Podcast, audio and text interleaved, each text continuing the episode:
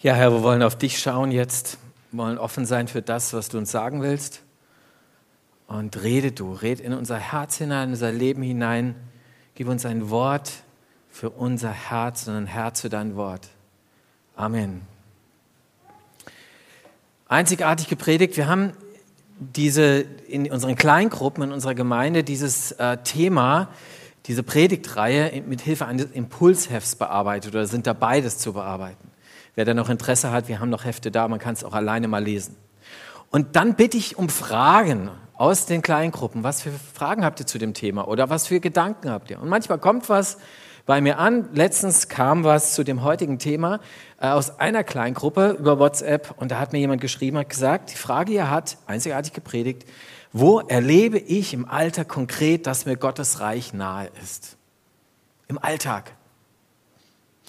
Wer dieses Heft mal, mal gelesen hat, der sieht, da gibt es so zwei Beispiele von Menschen, die ganz besonders krasse Erfahrungen mit Gott gemacht haben und äh, das Reich Gottes sich in ihrem Leben so ausgebreitet hat, dass man es so eindeutig gesehen hat. Aber die Frage ist, wo erleben wir heute ganz so im Alltag Gottes Reich? Weil Jesus predigt was? Das Reich Gottes. Das ist sein Thema. Das Reich Gottes ist das Thema Jesu. Und ich habe euch einen Text dazu mitgebracht aus Lukas 4, den lesen wir mal miteinander. Da heißt es, so kam Jesus auch nach Nazareth, wo er aufgewachsen war. Am Sabbat ging er, wie er es gewohnt war, in die Synagoge. Er stand auf, um aus der Schrift vorzulesen, und man reichte ihm die Buchrolle des Propheten Jesaja. Er rollte sie auf und las die Stelle, an der es heißt, Achtung, jetzt liest er aus der Bibel sozusagen vor, der Geist des Herrn ruft auf, ruht auf mir, denn der Herr hat mich gesalbt. Er hat mich gesandt mit dem Auftrag, den Armen gute Botschaft zu bringen, den Gefangenen zu verkünden, dass sie frei sein sollen und den Blinden, dass sie sehen sollen, den Unterdrückten die Freiheit zu bringen und ein Ja der Gnade des Herrn auszurufen. Jesus rollte die Buchrolle zusammen, gab sie dem Synagogendiener zurück und setzte sich. Alle in der Synagoge sahen ihn gespannt an. Er begann zu reden. Und jetzt fängt er mit der Predigt an.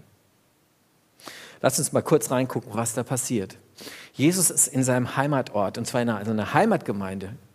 Synagoge setzt einfach das Wort Kirche ein, okay? Jüdische Kirche. Ja? Er geht in seine Kirche, in seine Synagoge, nach seiner Gewohnheit übrigens. Ganz spannend, ne? wenn man den Text mal liest. Ich will darüber jetzt nicht predigen, aber äh, Jesus hat eine gute Gewohnheit. Äh, what would Jesus do? Was würde Jesus tun wohl am Sonntagmorgen?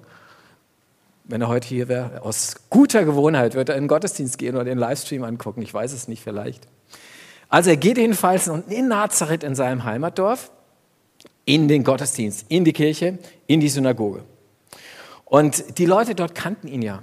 Die wussten schon, dieser Jesus, das, der ist doch schon mit drei, mit, mit, mit, als kleines Kind mit dem Dreirad durchs Dorf gefahren. Und als er 13, 14 war, hat er seine ersten Pickel bekommen, die haben wir auch gesehen.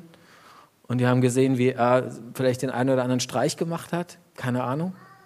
Die kannten ihn wirklich. Und deswegen ist ganz, nochmal ganz brisant, was Jesus hier tut und was er hier sagt.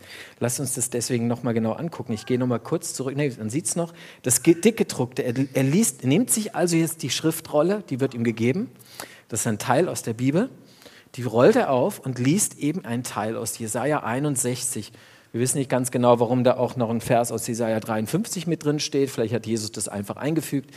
Jetzt wurscht, es ist grundsätzlich erstmal Jesaja 61. Und da heißt es eben, der Geist des Herrn ruht auf mir, denn, er, denn der Herr hat mich gesalbt. Ich lese es gerade nochmal. Er hat mich gesandt mit dem Auftrag, den Armen gute Botschaft zu bringen, den Gefangenen zu verkünden, dass sie frei sein sollen und den Blinden, dass sie sehen werden, den Unterdrückten die Freiheit zu bringen und ein Ja der Gnade des Herrn auszurufen.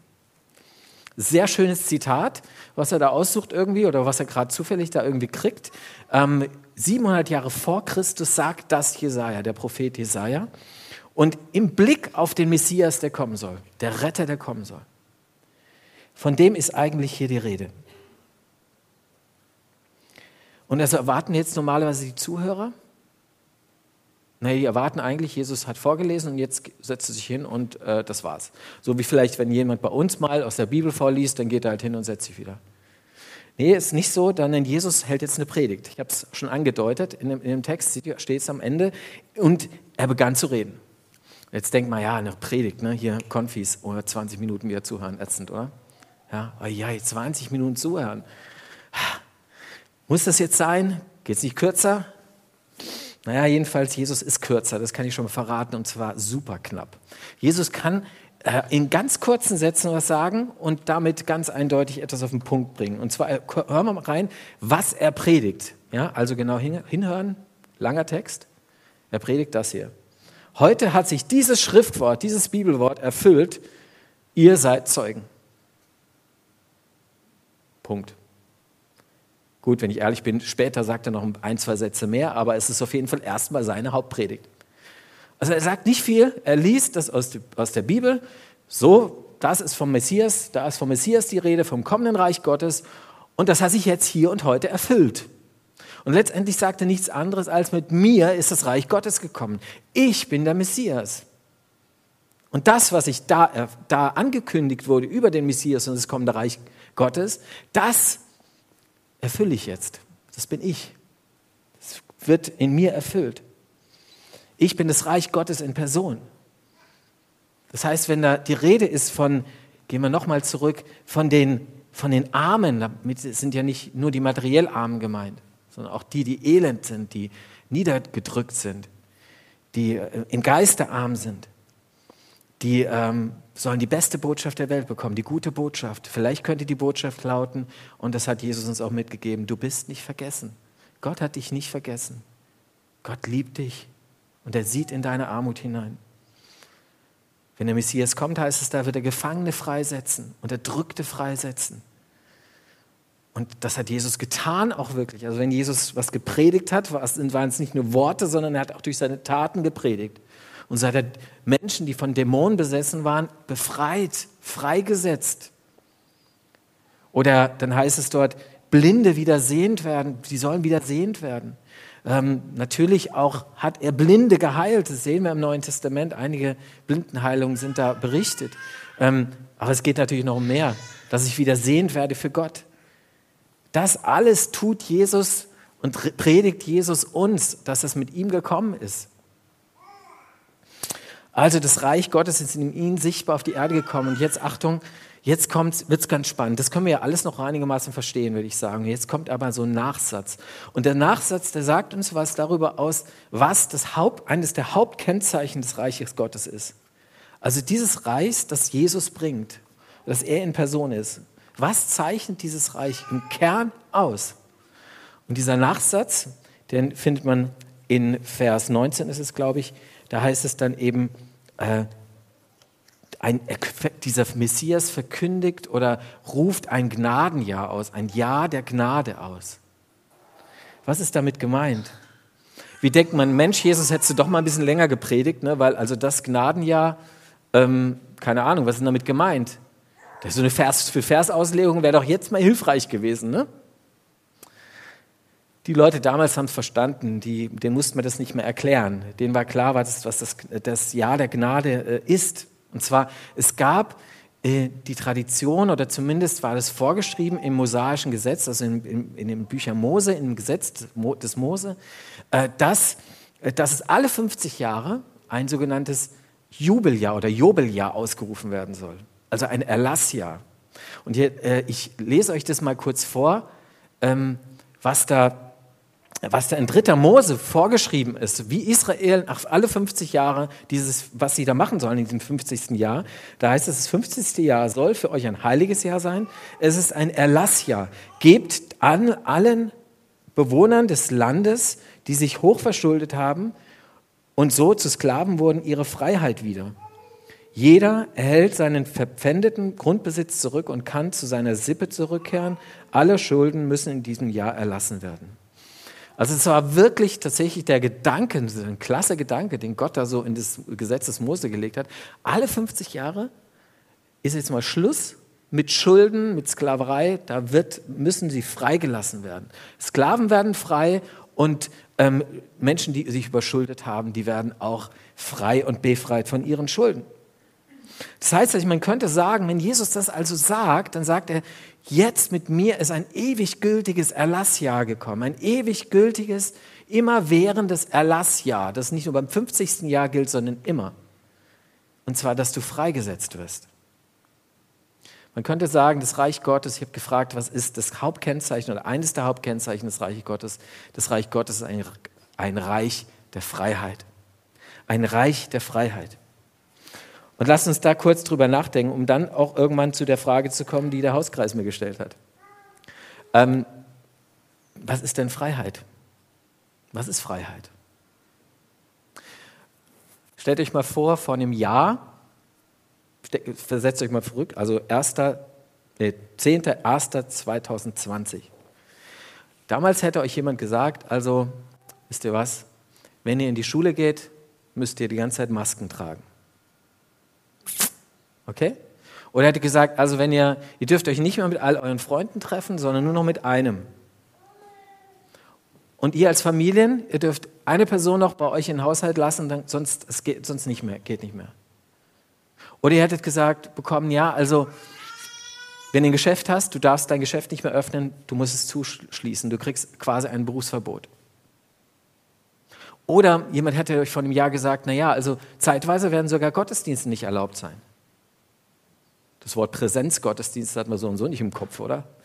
wir haben letzte kleine Anekdote. Wir haben darüber nachgedacht, mal am Anfang des Jahres, was für neue Worte wir so alles gelernt haben. Ne? Inzidenz, was ist das normalerweise? R-Wert, also wir könnten wahrscheinlich einiges noch auf. Quarantäne, die kannten wir, kannten wir schon, aber das kannte man eigentlich normalerweise nicht. Präsenzgottesdienste wären nicht mehr erlaubt. Hätten wir nicht gedacht von einem Jahr. Einschränkungen, die wir erlebt haben und an die wir uns irgendwie auch nicht gewöhnen wollen. Also ich jedenfalls nicht. Jedenfalls nicht in der massiven Form. Und ähm, trotzdem hat es ja alles einen guten Grund. Und trotz alledem ist es schwierig. Und dann möchte ich gerne mal den Blick werfen von uns, von den unseren eingeschränkten Freiheiten, die wir erleben, und mal hingucken auf andere Situationen. Und zwar zum Beispiel die Situation von Menschen, die verfolgt werden, weil sie an Jesus glauben, schon seit Jahrzehnten. Und wenn wir uns da mal Biografien angucken von Leuten, die wegen Jesus verfolgt werden, wegen ihres Glaubens, was die erleben, was für Einschränkungen an Freiheit die tagtäglich erleben, die werden wirklich eingesperrt. Die kommen wirklich in den Knast. Die erleben tatsächlich Folter, richtig Folter. Die haben wirklich Angst um ihr Leben und zwar wirklich massive und das Leben ihrer Kinder und ihrer Familie. Die erleben Diskriminierung Tag und Nacht, immer wieder. Sie dürfen tatsächlich nicht Gottesdienst feiern und zwar schon sehr lange. In Nordkorea gibt es Menschen, die, die, Christen sind, aber die, äh, wenn, die, wenn sie sich treffen, dann nur in kleinen Häusern und äh, gesungen wird auch nicht, darf nicht gesungen werden, weil es könnte ja nach draußen kommen. Könnte gefährlich werden. Merkt ihr was? dann relativiert sich das, was wir so unter Freiheit verstehen und was wir gerade an Einschränkungen erleben, doch ein bisschen. Äh, und trotzdem ist die Frage in Einschränkungen, in denen wir leben, welch, wie können wir inmitten des Lockdowns, inmitten der begrenzten Einschränkungen, die wir haben, ähm, das Reich der Freiheit erleben, Gott erleben, das Reich Gottes erleben, wie, dass es uns nahe ist im Alltag. Dafür möchte ich noch einen Gedanken weitergehen, und zwar, was ist Freiheit? Ich habe ein schönes Bild gefunden im Internet, ein schöner Spruch, da heißt es, sei frei wie ein Vogel in deinem Denken, deinem Handeln und deinem Fühlen, so wirst du dem Glück begegnen. Schöner Spruch. Wie toll. Wir kamen dann gleich zwei Lieder in, in den Sinn, die kennt ihr nicht mehr wahrscheinlich, oder? Über den Wolken, da wird die Freiheit wohl Grenzen sein. Kennt ihr es? Nicht? Also gut, uralt. Also, äh, ja, über den Wolken, da wird die Freiheit wohl grenzenlos sein. Ja, ist so, so ein Schlager gewesen mal. Ja, also so, der Vogel, der ist frei und dann bin ich auch frei. Ja, oder vielleicht kennt jemand von Peter Schilling, auch 80er Jahre, also völlig losgelöst von der Erde, ja? Völlig losgelöst von der Erde. Dann bin ich frei. Ich muss euch enttäuschen, das ist nicht Freiheit. Diese Freiheit ist eine Illusion, die gibt es gar nicht. Denn nicht mal der Vogel ist so frei, wie wir dann immer das besingen. Der Vogel ist nämlich ziemlich abhängig von vielen, vielen Faktoren. Mindestens braucht er Nahrung, manchmal braucht er einen gewissen Wind, Aufwind, den er braucht für gewisse Dinge. Also er ist abhängig. Und deswegen, wenn wir über nach Freiheit nachdenken, dann muss man Folgendes klarstellen. Freiheit gibt es immer nur in Abhängigkeit. Freiheit gibt es immer nur in Abhängigkeit. Es gibt keine losgelöste Freiheit von allen Bindungen. Wenn das so wäre, dann wären wir Gott, weil nur Gott ist wirklich frei in dem Sinn. Er ist wirklich losgelöst frei von allen. Er braucht eigentlich niemanden anderen. Ähm, und deswegen ist die Frage nicht, ähm, wie kann ich möglichst äh, losgelöst frei sein, sondern die Frage ist eher, welche Abhängigkeit wähle ich? Welche Abhängigkeit führt mich in eine Freiheit und welche verbindet mich? Ein äh, Bergführer und ein bisschen Extremsportler auch, Paragleiter war er, ist leider auch beim Paragliding ums Leben gekommen, vor, glaube ungefähr einem Jahrzehnt ist es her. Hans-Peter Roja war auch ähm, guter Prediger, Bibellehrer, und Hans-Peter Roja hat mal Folgendes, hat es mal auf den Punkt gebracht und ein bisschen provok provokativ so formuliert, du kannst dir nur aussuchen, wessen Sklave du sein willst. Eine andere Möglichkeit hast du eigentlich nicht. Und es ist die Frage, wie ist dieser Herr, dem ich mich unterwerfe und wo ich sage, okay, von dem will ich abhängig sein. Ist es ein guter Herr, der mir letztendlich in der Beziehung zu ihm eine, Freiheit schenkt, oder ist es einer, der mich versklavt? der mich niederdrückt, der mich arm macht letztlich. Also nochmal, welche Abhängigkeit wirkt sich positiv auf dein Leben aus und macht dich letztlich frei und welche bindet dich und versklavt dich und drückt dich nieder. Das Letzte, Letzteren, zwar das, was mich niederdrückt und versklavt, nennt die Bibel Sünde. Sünde als Begriff, also alles das, was mich von der Freiheit in Person, das heißt von Gott wegzieht, das versklavt mich letztlich negativ. Kleines, es ist für viele total fremd zu sagen, hey, wenn ich abhängig bin, dann kann ich doch nicht frei sein, es geht nicht. Ähm, kleine Anekdote aus dem Leben von Hans-Peter Roja. Hans-Peter Roja macht ein Wochenende mit Alkoholabhängigen oder ehemaligen Alkoholikern. Und ähm, er macht ein Wochenende mit denen und ähm, dann redet er mit ihnen auch über Gott und er sagt ihnen, wisst ihr was, mach dich kräftig abhängig von Jesus, dann bist du wirklich frei. Und dann gibt es richtigen Widerstand bei, den, bei diesen äh, Suchtkranken oder ehemaligen Suchtkranken und die sagen, hey, also es kann nicht sein. Abhängigkeit ist was grundlegend Negatives. Wir haben, und einer, der wird so sauer, der schreit ihn an und sagt, also hier, meine Erfahrung mit Abhängigkeit ist Abhängigkeit ist die, dass sie mich eben zerstört. Deswegen ist Abhängigkeit nie was Gutes. Am nächsten Tag geht Hans-Peter Ruja mit seiner Gruppe da in einen Kletterpark. Und äh, das kennt ihr wahrscheinlich, ne? da wird man normalerweise so gehalten, abgeseilt sozusagen. Einer steht unten und hält. Und der Hans-Peter Roja hält gerade denjenigen, der am Tag vorher sich so massiv gegen diesen Gedanken gewehrt hat, dass Abhängigkeit auch was Gutes sein kann.